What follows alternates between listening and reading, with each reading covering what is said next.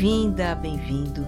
Eu sou Regina Gianetti, coach e trainer de autogerenciamento com base em mindfulness, e a minha intenção com esse podcast é compartilhar reflexões e ações para uma vida com mais autoconsciência.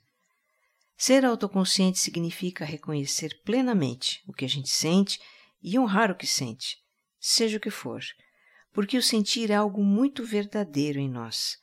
A mente às vezes nos engana, viu? Mas o sentir jamais. Olha, se este é o primeiro episódio que você escuta, eu te convido a escutar também o número zero, em que eu falo da importância de ser mais autoconsciente e apresento a proposta desse podcast. Os primeiros episódios têm uma sequência lógica e trazem alguns conceitos que é válido você conhecer para absorver melhor as ideias dos episódios seguintes. Estão todos lá no meu site www.vocêmaiscentrado.com.br. É só acessar a página Autoconsciente Podcast no menu inicial e tá tudo lá para você ouvir. Episódio número 10 A Razão das Emoções.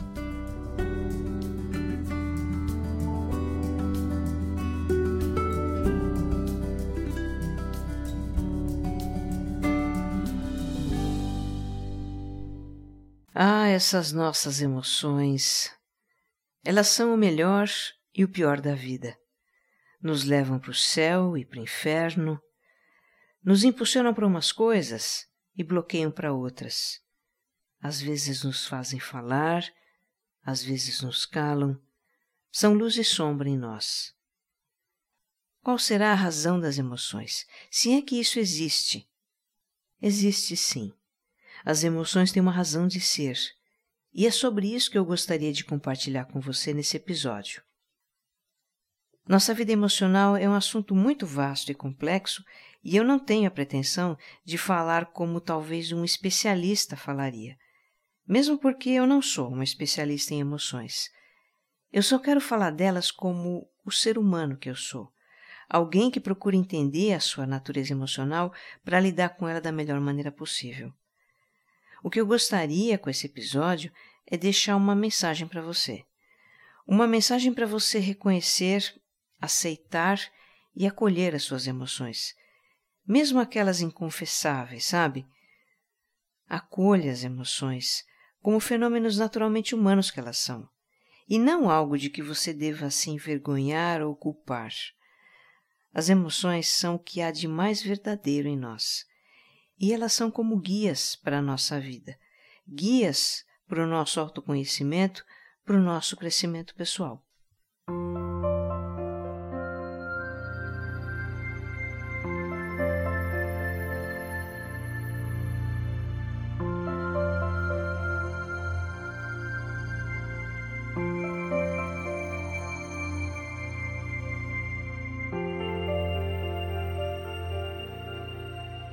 Você sabe onde se originam as emoções? Bom, não é do coração, né?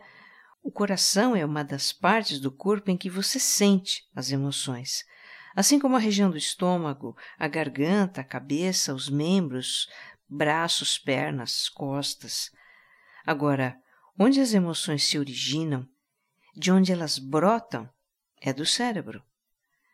Nas aulas de ciências do colégio, você aprendeu que tudo no seu corpo funciona sob o comando do cérebro.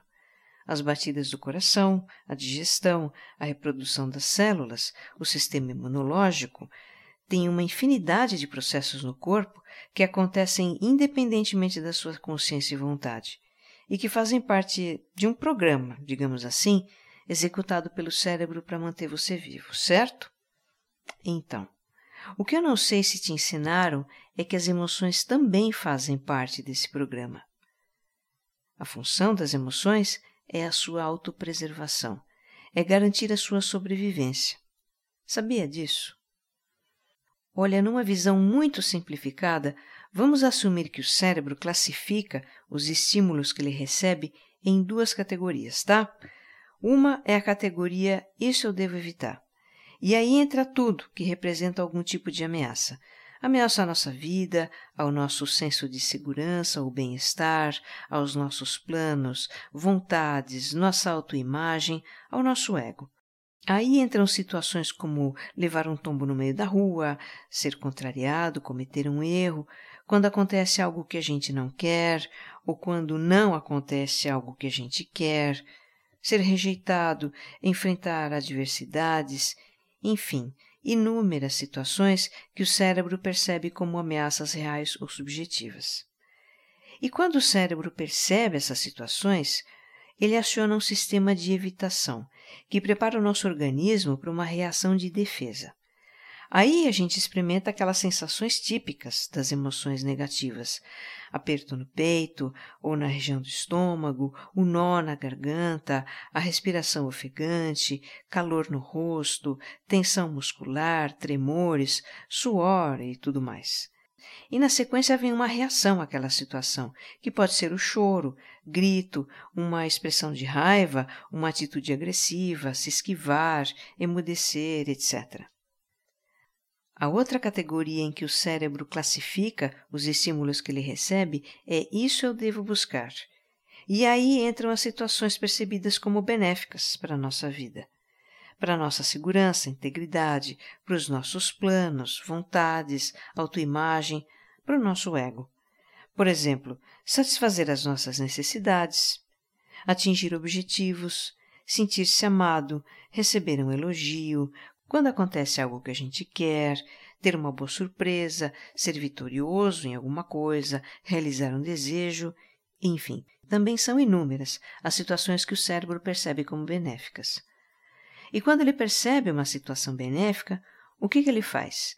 Aciona um sistema de recompensa, que é o que produz as sensações de expansão e bem-estar das emoções positivas. E esse bem-estar nos motiva a ter mais experiências benéficas e buscá-las. Então veja, as emoções se originam daí, as que nós chamamos de negativas do sistema de evitação e as que chamamos de positivas do sistema de recompensa. Muito bem. Você hoje é um adulto que faz escolhas e toma decisões com base na razão, no entendimento que você tem das coisas, e talvez te pareça um exagero que a função das emoções seja a sua autopreservação, seja garantir a sua sobrevivência. Mas pense na importância que essas funções tiveram no início da sua vida, quando você era um bebê, vulnerável, totalmente dependente de um outro ser humano. A sua mente estava apenas começando a se desenvolver e você não tinha nenhum entendimento da vida. Você apenas tinha sensações desagradáveis que faziam você reagir instintivamente à dor, ao desconforto, ao desamparo, à cara de bravo de um adulto, e tinha sensações de bem-estar quando era alimentado, aconchegado, quando recebia um sorriso ou descobria algo novo. Foi assim que ao longo dos anos você aprendeu a evitar o que pode lhe trazer sofrimento e ir em busca do que lhe traz benefício. E não se iluda, viu? Você continua fazendo isso o tempo todo. Todas as suas escolhas, decisões, estratégias, ideias, iniciativas e projetos têm, em última análise, a motivação de obter benefício ou de evitar sofrimento e as emoções estão sempre sinalizando o que o seu cérebro percebe como bom ou ruim para a sua vida. É admirável como o cérebro funciona, não é? É perfeito. Que maravilhoso que a gente tem isso. Quer dizer, na teoria é tudo muito perfeito, mas na prática a gente nem sempre reconhece a perfeição das emoções. E aqui eu me refiro às emoções que nós chamamos de negativas, como o medo, a raiva, a frustração, a tristeza, a inveja. É muito, muito comum a gente se julgar por ter emoções negativas. Sentimos medo e lá no nosso íntimo vem o pensamento assim: eu sou um fraco, eu sou um covarde mesmo. Tem gente que passa por isso e não vacila, mas eu não. Sentimos frustração e nos cobramos por isso. Eu deveria ser mais resiliente. Sentimos raiva e nos envergonhamos. Eu não deveria me sentir assim. Eu sou uma pessoa má. Sentimos inveja ou lá no nosso âmago torcemos contra alguém porque não vamos aguentar nos sentir por baixo. E ao mesmo tempo nos condenamos por ter esses sentimentos. Sentimos ciúmes e nos julgamos mesquinhos. Quanto conflito, não é? Como são dolorosas essas tais emoções negativas. Por que é assim? Veja, o mundo nos diz para sermos pessoas altruístas, corajosas, resilientes, humildes, otimistas, pacientes, cheias de virtudes, não é? Aprendemos isso com os pais, os professores, as religiões, lemos isso em livros, ouvimos em palestras de filósofos. Claro que essas virtudes são importantes, são referências para nossa conduta e um norte para o nosso desenvolvimento. Isso nem se discute. Acontece que a mente humana é dualista. Quer dizer, ela compreende as coisas por meio de opostos. Ela compreende o que é bom em relação àquilo que não é bom e, portanto, é mal, e vice-versa. E assim também é com o certo e o errado, o justo e o injusto, o belo e o feio, o positivo e o negativo e tudo mais. Então, se a gente tem como um ideal a coragem e sente a emoção do medo, vem o julgamento. Eu não deveria me sentir assim. Quer dizer, além de estar com medo, o que por si já é doloroso, a gente se julga por não ser a pessoa corajosa que gostaria de ser, e o julgamento aumenta o sofrimento. Vamos descomplicar isso um pouco, não é? Podemos pelo menos retirar o peso do auto-julgamento por ter as chamadas emoções negativas? Porque afinal elas servem à nossa autopreservação.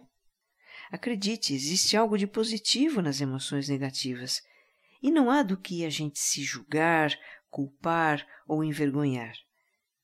Emoção é energia, e energia é algo que nos move, que nos impulsiona.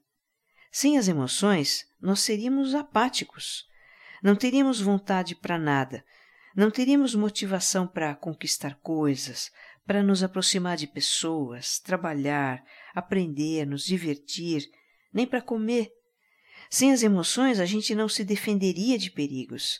Ficaria completamente vulnerável a todo tipo de abuso, à mercê dos outros. A vida seria inviável sem as emoções. E elas não só nos motivam a viver, mas a evoluir como seres humanos. Existe um desenho animado de cinema chamado Divertidamente ele foi produzido pela Disney e retrata de uma forma muito bonita a razão das emoções. Filme da Disney a gente logo pensa, foi feito para criança, mas esse é principalmente para nós, adultos. Ele é engraçado e é tocante também. Eu confesso que chorei das vezes que eu vi, e foram acho que umas três. Se você aí também já viu, que tal rever? Porque é um daqueles filmes que Cada vez que a gente assiste, traz algo novo, uma percepção, uma tomada de consciência. E se você não viu, fica a dica com D maiúsculo. Divertidamente é imperdível. Imagine que no filme as emoções básicas são serezinhos, são pessoinhas que vivem no cérebro dos personagens. E essas pessoinhas são defensoras ferrenhas dos personagens. Elas ficam discutindo entre elas o que é melhor para os seus protegidos. E aí você percebe a lógica das emoções. Olha, o filme é uma aula de psicologia. Eu não vou ser estragar prazeres e contar o final, mas eu posso adiantar uma coisa para você. A heroína da história é uma emoção negativa. Assista, que vale a pena. Eu mencionei o divertidamente também para pegar carona na ideia do filme de representar as emoções como pessoinhas. Vamos imaginar o seguinte: se as nossas emoções negativas mais básicas fossem pessoinhas dentro de nós, o que elas diriam e o que elas nos motivariam a fazer? A raiva diria assim: não admito isso.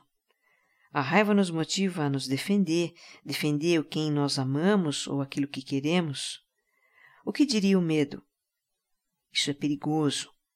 O medo nos faz ter cuidado, ser prudentes, prevenir riscos. A tristeza. Isso me dói.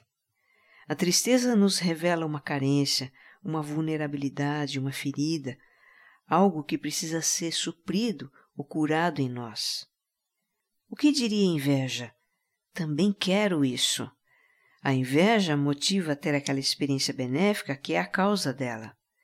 A frustração. Eu queria tanto. A frustração nos motiva a refletir sobre as nossas expectativas ou sobre o que não funcionou e nos impulsiona a dar volta por cima. É poderosa a frustração. A aversão diria assim: detesto isso, e nos faria evitar o que a gente considera não ser bom para nós. Então, vistas desse modo, as emoções negativas não são vilãs e, na verdade, podem ser heroínas também da nossa história. Elas podem nos impulsionar para algo benéfico. Tudo vai depender, claro, do que cada um faz com essa energia da emoção negativa. Por exemplo, se com a energia da raiva a gente detona o outro, sai quebrando tudo por aí, a gente está se sujeitando a consequências muito sérias. Mas nós também podemos canalizar a energia da raiva de uma forma construtiva. Por exemplo, dizendo de forma franca e não violenta que a gente não concorda com o que o outro está fazendo, ou defendendo os nossos direitos com determinação, com firmeza, dentro da lei. A energia das emoções negativas também impulsiona a nossa evolução como seres humanos. Porque elas são incômodas ou nos trazem sofrimento, fazemos de tudo para evitá-las. A princípio, a gente procura mudar aquilo que provoca essas emoções, que é para ficar livre delas. Até que um dia a gente chega à conclusão de que é inútil ou cansativo demais mudar certas coisas e resolve mudar a nossa maneira de encarar e lidar com essas coisas. E ao fazer essa mudança interna, a gente cresce. Eu imagino que duas perguntas podem estar agora na sua cabeça. O que fazer para canalizar a energia da emoção negativa de uma forma construtiva? O que fazer para dirigir essa energia para o meu crescimento? Bom, essas respostas não são simples e essas mudanças não são rápidas. Primeiro é preciso ter plena consciência das suas emoções. E como as emoções são sensações físicas, é preciso ter consciência do corpo. Eu falei disso no episódio anterior, o número 9, o que o seu corpo tem para lhe dizer. Se você não escutou esse episódio, escute. É preciso ter também plena consciência dos pensamentos que acompanham as emoções. Em primeiro lugar, porque esses pensamentos nos permitem reconhecer com clareza qual é a emoção que está presente entre dezenas de experiências emocionais que a gente pode ter. Em segundo lugar, porque esses pensamentos mostram como a sua mente interpreta aquela situação que provoca a emoção. Eles são a chave para você mudar a sua maneira de lidar com as situações que acionam as emoções negativas. Em um programa de mindfulness como o que eu facilito, a gente desenvolve isso, consciência do corpo, das emoções e dos pensamentos. A gente pratica a não identificação com pensamentos que alimentam os estados emocionais negativos e adota atitudes que mudam a nossa maneira de lidar com as situações desafiadoras da vida. Bom, tudo tem um começo, não é? E o começo é compreender a razão das emoções. Acolher as emoções como fenômenos naturalmente humanos que elas são e não algo de que você deva se envergonhar ou culpar. Lembre-se, as emoções são o que há de mais verdadeiro em nós. E elas são como guias para a nossa vida, para o nosso autoconhecimento, para o nosso crescimento pessoal. Para encerrar esse episódio, eu vou ler para você um poema do poeta persa Rumi, que viveu no século XIII e que fala das emoções. A casa de hóspedes. O ser humano é como uma casa de hóspedes Toda manhã uma nova chegada, uma alegria, uma tristeza, uma mesquinhez. Uma percepção momentânea chega como visitante inesperado. Acolha todos. Mesmo se for uma multidão de tristezas que varre violentamente a sua casa e a esvazia de toda a mobília. Mesmo assim, honre a todos os seus hóspedes. Eles podem estar limpando você para a chegada de um novo deleite. O pensamento escuro, a vergonha, a malícia, receba-o sorrindo à porta e convide-os a entrar. Seja grato a quem vier, porque todos foram enviados como guias do além. Que você esteja bem. Um abraço.